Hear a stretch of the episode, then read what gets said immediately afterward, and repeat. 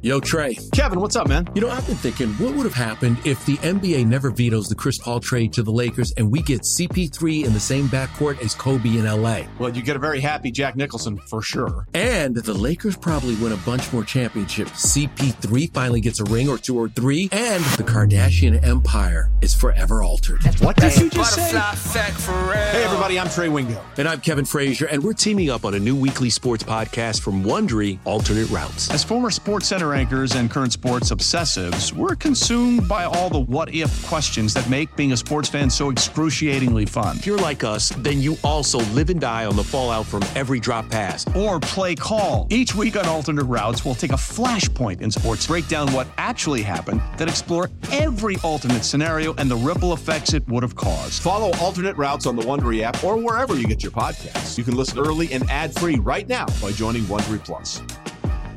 Passion, drive, and patience. What brings home the winning trophy is also what keeps your ride or die alive. eBay Motors has everything you need to maintain your vehicle and level it up to peak performance from superchargers, roof racks, exhaust kits, LED headlights, and more. Whether you're into speed, power, or style, eBay Motors has got you covered. With over 122 million parts for your number one ride or die, you'll always find exactly what you're looking for. And with eBay Guaranteed Fit, your part is guaranteed to fit your ride every time or your money back. Because with eBay Motors, you're burning rubber, not cash. With all the parts you need at the prices you want, it's easy to turn your car into the MVP and bring home that win. Keep your ride or die alive at ebaymotors.com. Eligible items only, exclusions apply. The other issue that you're going to have is a team without a true point guard because they don't have one uh, except Dragic, and he's he's only going to give you what 18 minutes a night. That if, if somehow LaVine is going to handle the ball a lot, and it means he's going to be making decisions.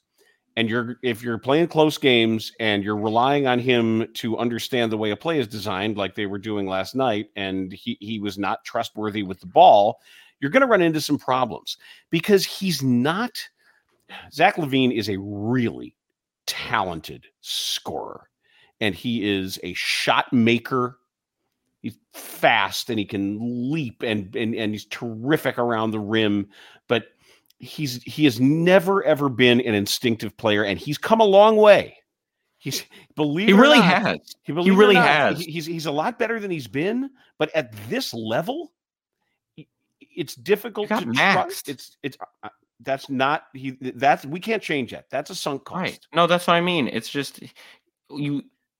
I feel like it's difficult to max a guy who isn't an instinctive basketball player.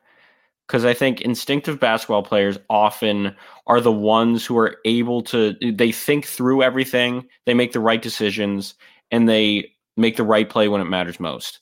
You look at guys that are unathletic, but extremely extinct, the instinctive and extinctive. Um, Luka Doncic, right? Well, well, that's No, no, no. I, I know. Wow, that's that. That's a little early, but he's he, Uh, he's you want to bet? The top three player in the NBA right now, and he is so slow and so unathletic for an, a star NBA forward. Just not the best general. player in the league? and the best he's player and in the league is and he's the slow best- and unathletic. Jokic. Yeah, The best Like, player in the NBA. you. It, that can only fat and slow th- those can't talent, talent and athleticism. As much as I would like to have it, it can only get you so far. And if you if you're not an instinctive basketball player, I feel like it's going to be hard to win a championship. It's it's an odd comparison, but you look at um the the game on I think it was was it Saturday or Sunday when the Bills and Bengals played. All right. I don't know where you're going. Give you some latitude here, counselor. I'll allow it. Okay, I don't, it was over the weekend. The Bills played the Bengals, and the Bengals absolutely dismantled.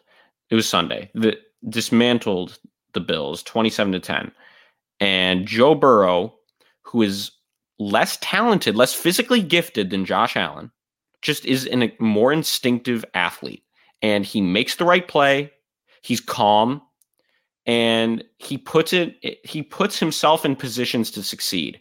Whereas Josh Allen, he gets rattled and he gets nervous and it seems like in big moments he crumbles it's like that. That physical gifts can only get you so far if you're not an instinctive athlete. And well, then, I think then, then, is showing it right now that he can't be the number one guy. I think he's a great number. I think he could be a great number two if he had a star, but I don't. I don't think he can be a number one.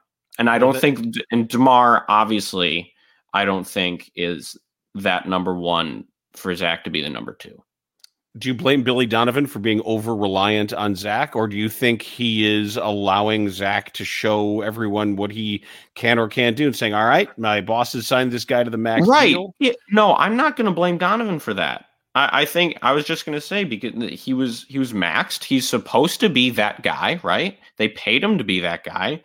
So I don't know. So I agree with what Billy's doing to give him every opportunity to be that guy. However, I feel like Billy trust DeRozan.